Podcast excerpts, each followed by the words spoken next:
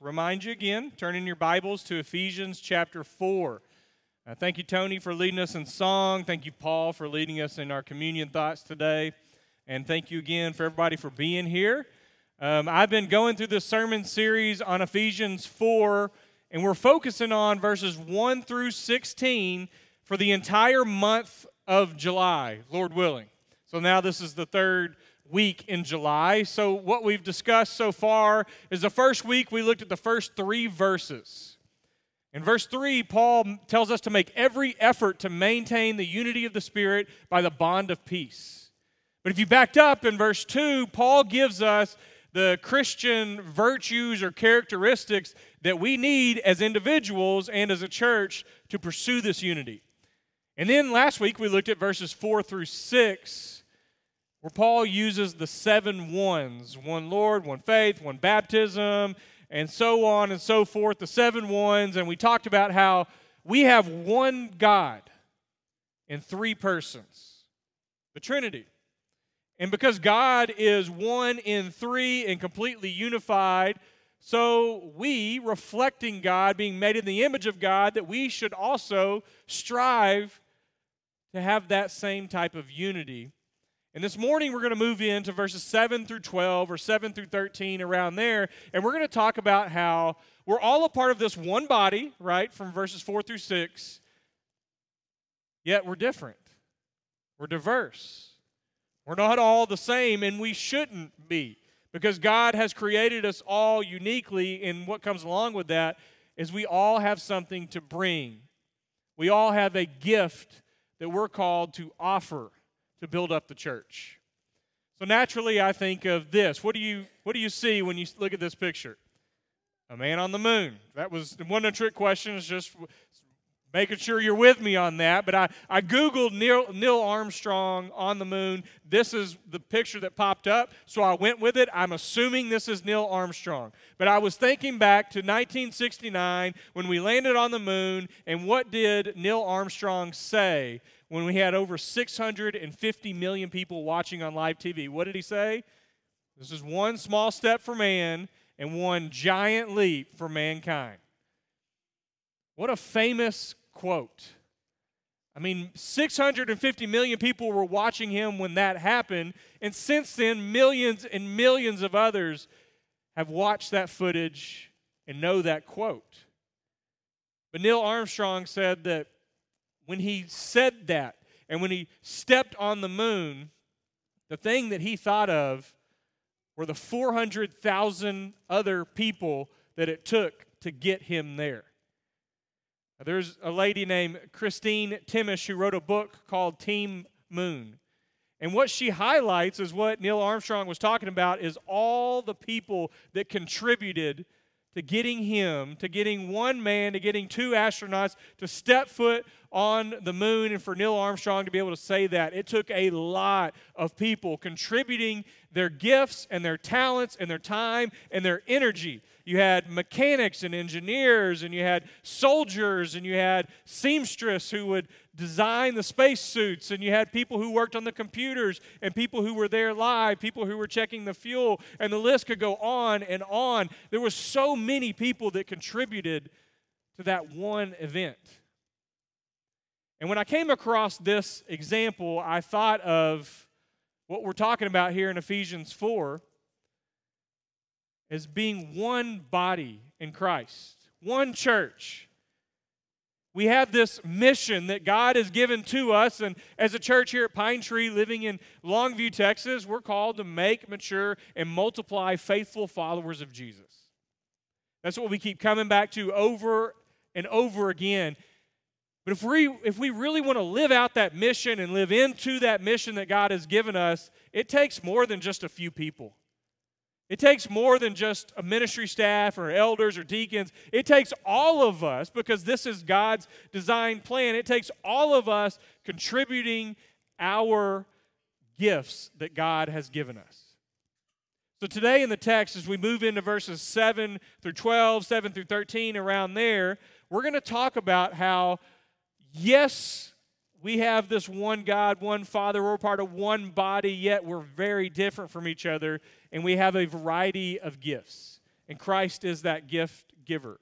I read this in the opening and the welcome, and I want to read it again and start in verse 7 through 10. And don't get too confused, but just kind of flow with Paul as we read this and try to get your wrap your mind around what Paul's trying to say here. Starting in verse 7. But each of us was given grace according to the measure of Christ's gift. Therefore, it is said, when he ascended on high, he made captivity itself a captive. He gave gifts to his people. When it says he ascended, what does that mean? But that he also descended into the lower parts of the earth. He who descended is the same one who ascended far above the heavens so that he might fill all things. Paul mentions this in his letter. He quotes Psalm 68 in verse 18 and he's referring to Jesus. That's how he interprets this psalm. And basically, Jesus has ascended to heaven. And then Paul gives a little side note by the way, in order for Jesus to ascend to heaven, he had to also descend, which means the incarnation, Christ becoming a part of us, becoming a human being, and then dying on a cross, buried in a tomb, resurrected on the third day, and now he has ascended to God. But just because Jesus left this world does not mean that we live in a Christ deserted world. In fact, it's the opposite. Jesus ascended to heaven, and instead of living in a Christ deserted world, we live in a Christ filled world because Jesus has given us his Spirit. For those of you who have been baptized in Christ, he has given you his Holy Spirit, and along with that one Spirit that we've been given, there's many gifts God has created us and wired us in a way where we all have our own unique uh, personalities and lives, but He's given us special gifts. And in verse 7, it's, it's Christ who gives us these gifts. As a ministry staff, uh, we usually spend some time uh, in our weekly meetings studying through a text together and praying together. And so, as a ministry staff, Tony, myself, Jill, Juan, who's preaching over next door, uh, the last several times we've met, the last few times we've met, we've studied through this passage, Ephesians 4, verse 1 through 16. And Juan and I were talking this past Monday about how we try to do the best that we can when we quote a fellow staff member to give them credit. So, Jill, I will give you credit for this. But Jill pointed out that she finds comfort in this passage, especially verse 7, because it's Christ who gives us the gift that we have. We don't have to compare ourselves to other people and feel like we don't measure up because the gift that you have is the gift that Christ gave to you, the gift that Christ wanted you to have. What is that gift that you've been given? What are the spiritual gifts that Christ divvies out for all of us? Well, now we go to verse 11. And Paul says, The gifts he gave were that some would be apostles, some prophets some evangelists, some pastors, and some teachers. Now, pause for a few minutes on verse 11. How many of you have read this verse before? Now, you've probably read it before. Maybe you've skimmed over it. Maybe you're familiar with it. But in this passage, Paul is listing some of the gifts, some of the spiritual gifts, or some of you may call this offices. There's five gifts listed in verse 11, some say there's four because they say pastor teacher goes together. I'm going to go with five different spiritual gifts. Is this all the spiritual gifts there are? No. Now, if you read the rest of the New Testament, you would see, especially in 1 Corinthians chapter 12, I have it referenced on the screen. 1 Corinthians chapter 12, Paul goes talks extensively about the body of Christ and how there's different spiritual gifts. And at the beginning of chapter 12, he lists several of those spiritual gifts. And at the end of chapter 12, he lists even more spiritual gifts. If you really wanted to study something, read through that later today or this week, and then read through chapter 13 and 14 as well to get the whole picture there. But in 1 Corinthians 12, Paul lists several spiritual gifts. And then in Romans chapter 12, verse 3 through 8, he lists different gifts. And then in Ephesians 4:11 he has these five gifts and then I reference 1 Peter chapter 4 and verse 10 because Peter's basically just pointed out use the gift that you've been given. So you could take 1 Corinthians 12, Romans 12 and Ephesians 4:11 and we have an idea of the variety of different spiritual gifts that are off, offered in Scripture. Some readers have counted that there's about 19 or 20 different spiritual gifts listed in Scripture. But the question is is that all the gifts? Because in 1 Corinthians 12, in Romans 12, in Ephesians 4 11, the lists are not identical. So it seems like what Paul's doing is just writing out some of the gifts, just to give you a sampling. But the point is that Christ is the gift giver, and he has given us all a spiritual gift.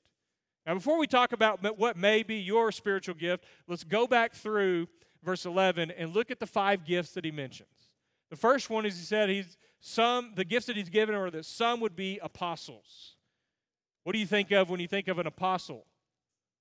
Think of the 12 apostles, probably. I'm assuming. An apostle means one who is sent, the sent ones.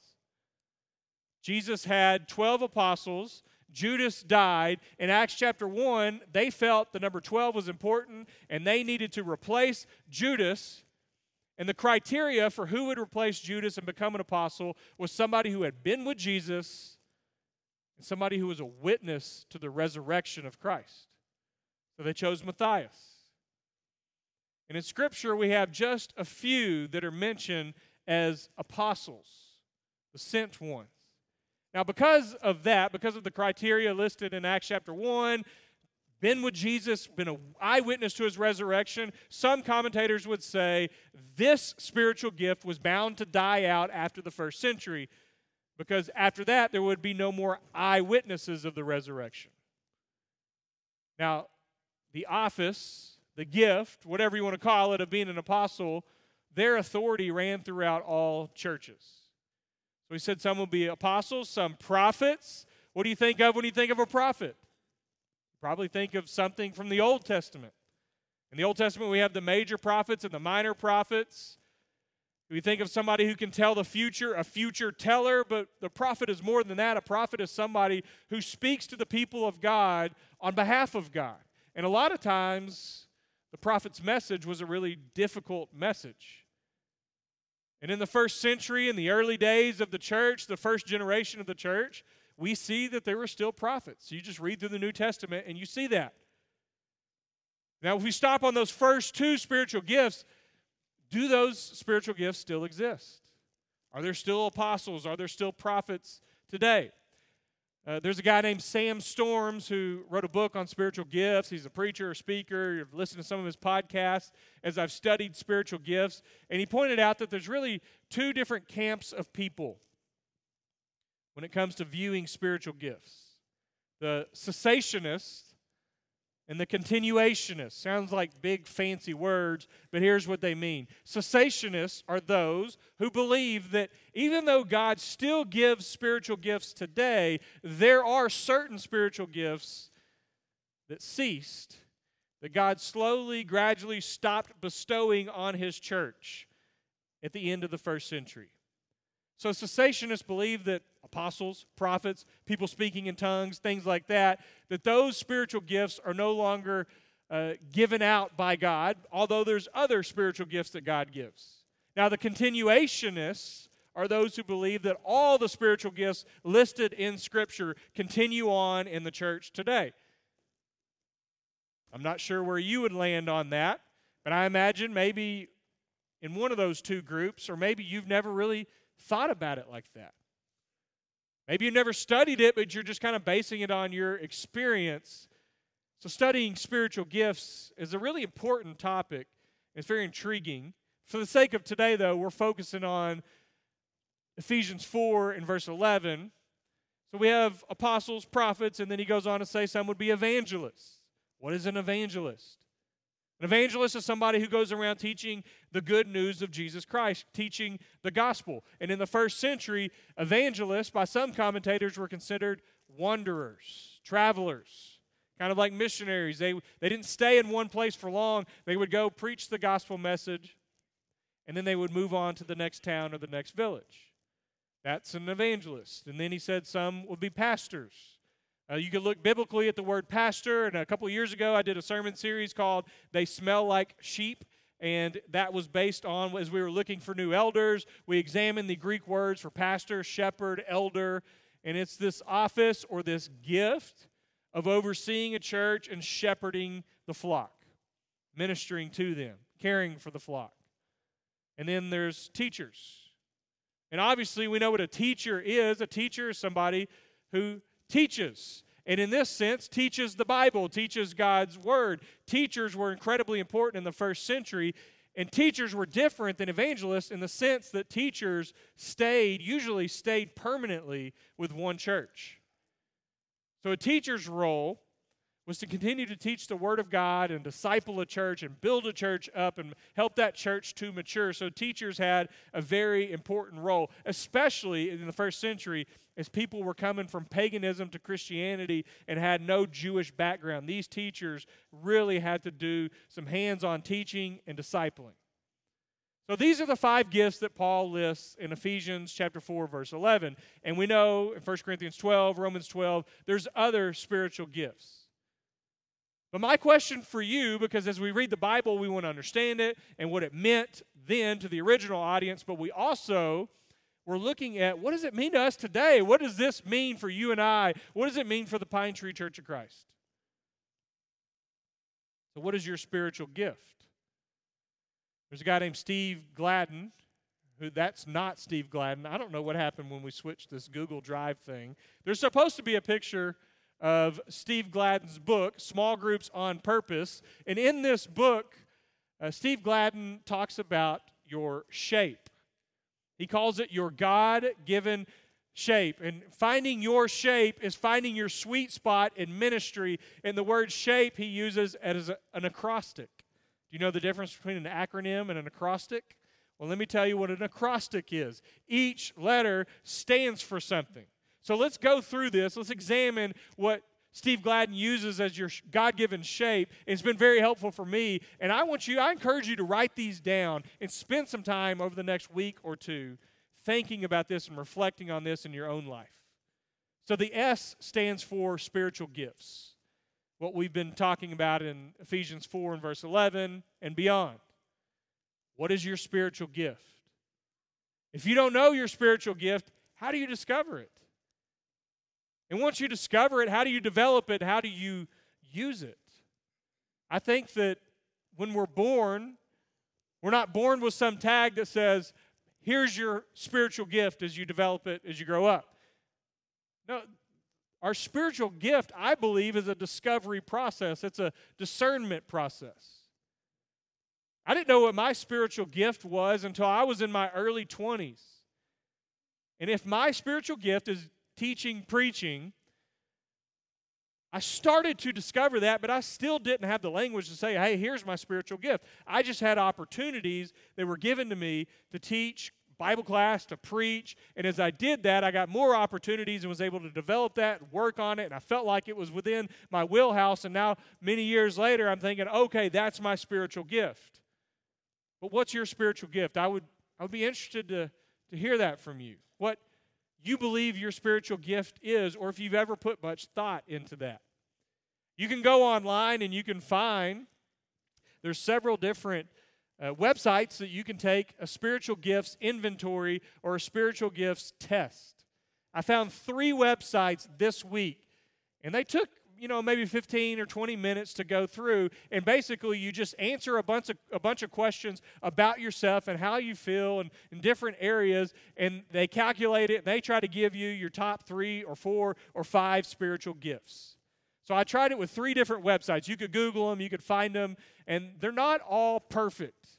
None of them are perfect, but it gives you an idea. There's one website called spiritualgiftstest.com.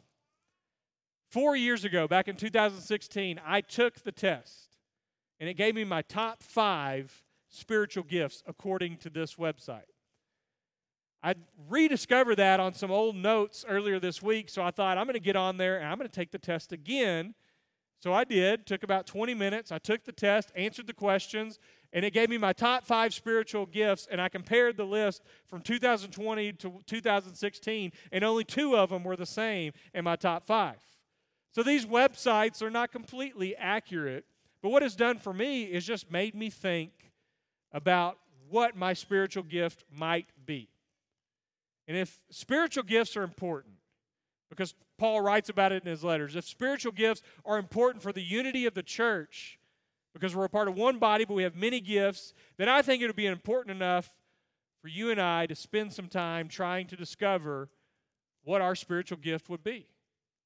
And if you don't know, or maybe you have an idea, or you're on to something, I would encourage you to write down this acrostic for the word shape and then really spend time praying and asking God what your spiritual gift is and asking God to make that clear to you and reveal that to you. And then maybe spend some time asking and talking to people that are close to you what they think your spiritual gift might be. People that you've worked with, people that you've ministered alongside at church. And that will start to lead you on this discernment, discovery process of what your spiritual gift is. So, finding your God given shape, the S stands for spiritual gifts, the H stands for heart, which is basically where's your heart and what are you passionate about? God has given us all different passions, and that's a good thing. We should learn to value and appreciate each other, even if we share different passions. If we all had the same passion, then we might be able to do one thing really well, but there would be a lot of other things that are neglected. For me, for about 15 years, I've had my heart, my passion has been with homeless ministry, and that kind of developed into working with people in addiction recovery. And now that I'm a parent and a husband family and the Christian life in the home. That's been one of my passions, spiritual formation for families, for marriages, for individuals. Those are some of my passions. What are yours? Where's your heart at? What gets you going? What gets you excited? Your spiritual gifts, your heart, and the A stands for abilities. So you can look at this and say, what do I do naturally better than others? What skills do you have? What has God you know, through time, through training, through experience, what abilities do you have? I'll give you a quick example. A few years ago, several years ago actually, when I was working at a church in Mount Pleasant, it was a Wednesday afternoon. There was a guy that pulled into our church parking lot and came up to the door and he said his car was broke down in our parking lot and he wanted to know if I could help him. And I told him right away, I'm not a mechanic.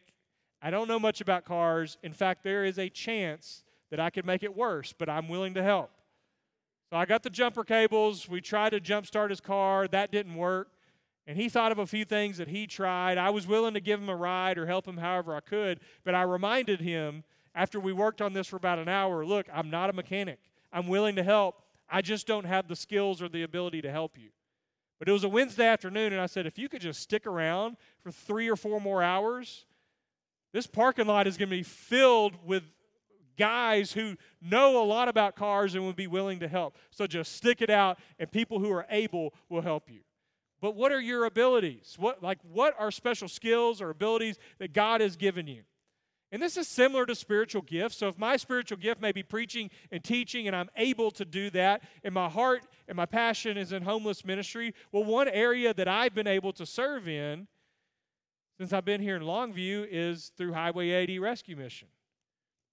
I preach at the men's chapel once a month because that's an area where I can take my God given shape and serve. And I wonder what that would be for you. The P in this acrostic stands for personality. What's your personality? Do you know yourself? Are you intuitive enough to understand yourself and your personality? Uh, I've taken the Myers Briggs personality deal. I've done the Gallup Strength Finder. I've the last few years I've spent a lot of time studying the Enneagram and learning my personality type and my number, and all of those have been very helpful for self-discovery, knowing myself better. And the better I know my personality, the better I'll know where I can match up and where I can serve and where I need to be serving. So, what's your personality like? Some of you are very outgoing and you can spark up a conversation with pretty much anybody. So, maybe you need to serve on the care team. And when we get back to normal someday, you'll be the person greeting people as they walk through the door and making them feel welcome because that's your personality. And that's something you're gifted in. Maybe some of you are a little more shy and you don't like being around crowds because that's your personality, but you have the spiritual gift of encouragement. Maybe you use your personality and your gift and you write messages to people to encourage them. I could go on and on about this. There's people who don't like being around crowds and are very antisocial, but you love working with your hands and serving, and you found ways to serve behind the scenes and in other areas. What's your personality? Spiritual gifts, heart, ability, personality. And do you know what the E stands for? Nobody does, so now I'm going to reveal it to you. It stands for experiences.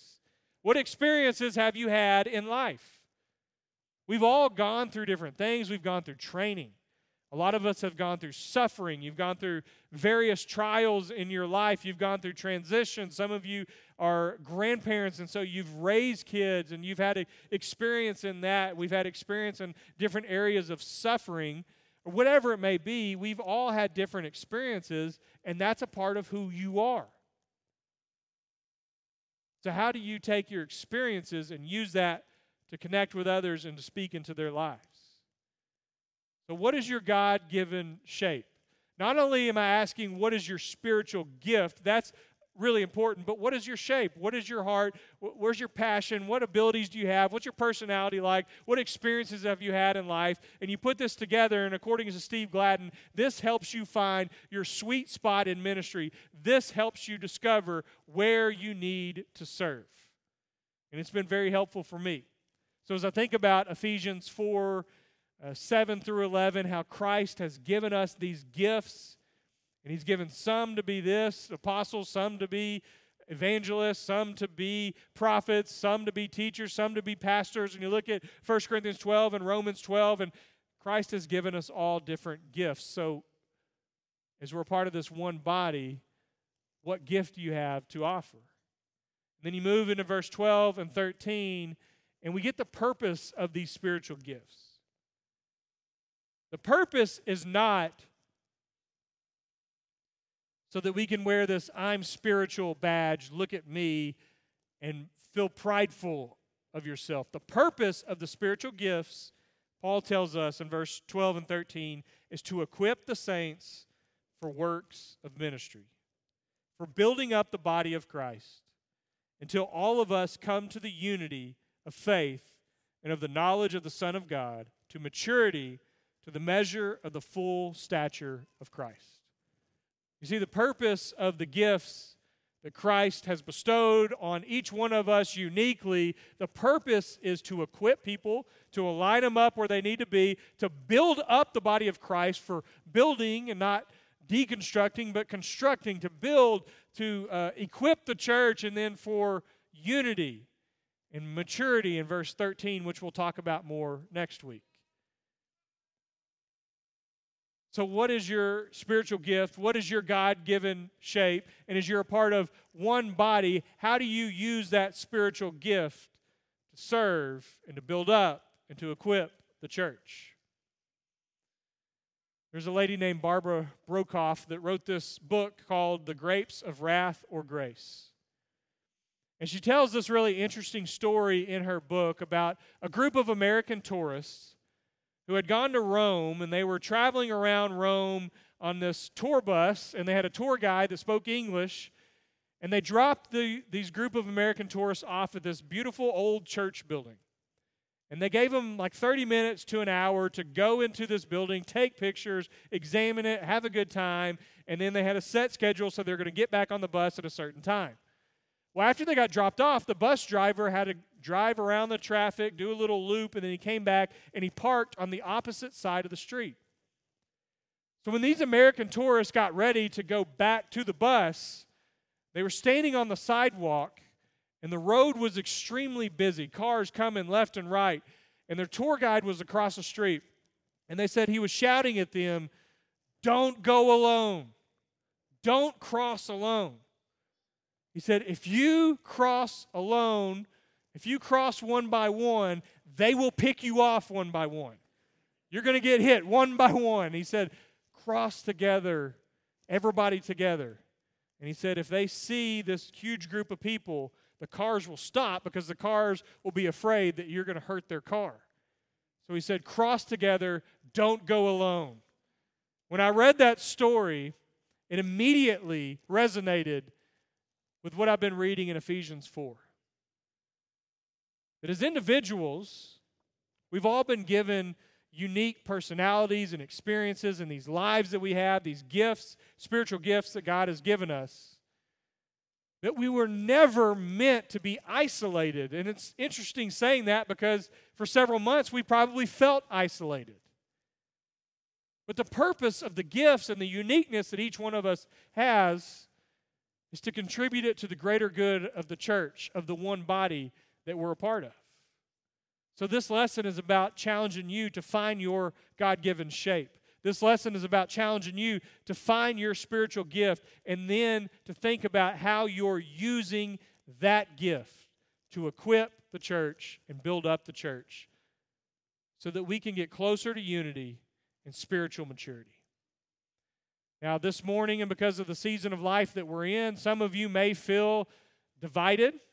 We're talking about unity. Maybe you feel a little bit divided from Christ. Maybe you feel divided from the church. Maybe you are feeling lonely.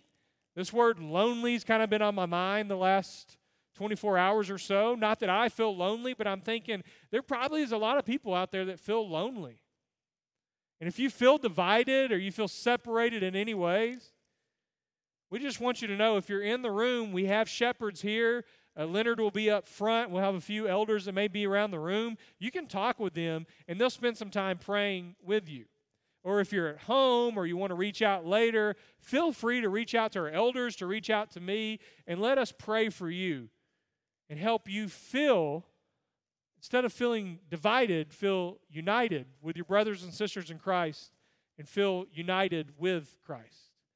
And if you're divided from Christ, if you're away from Christ, if you're experiencing disunity from Christ and you need to repent and come back to the Lord, or you want to put on Christ in baptism, we're going to offer an invitation for you today as well.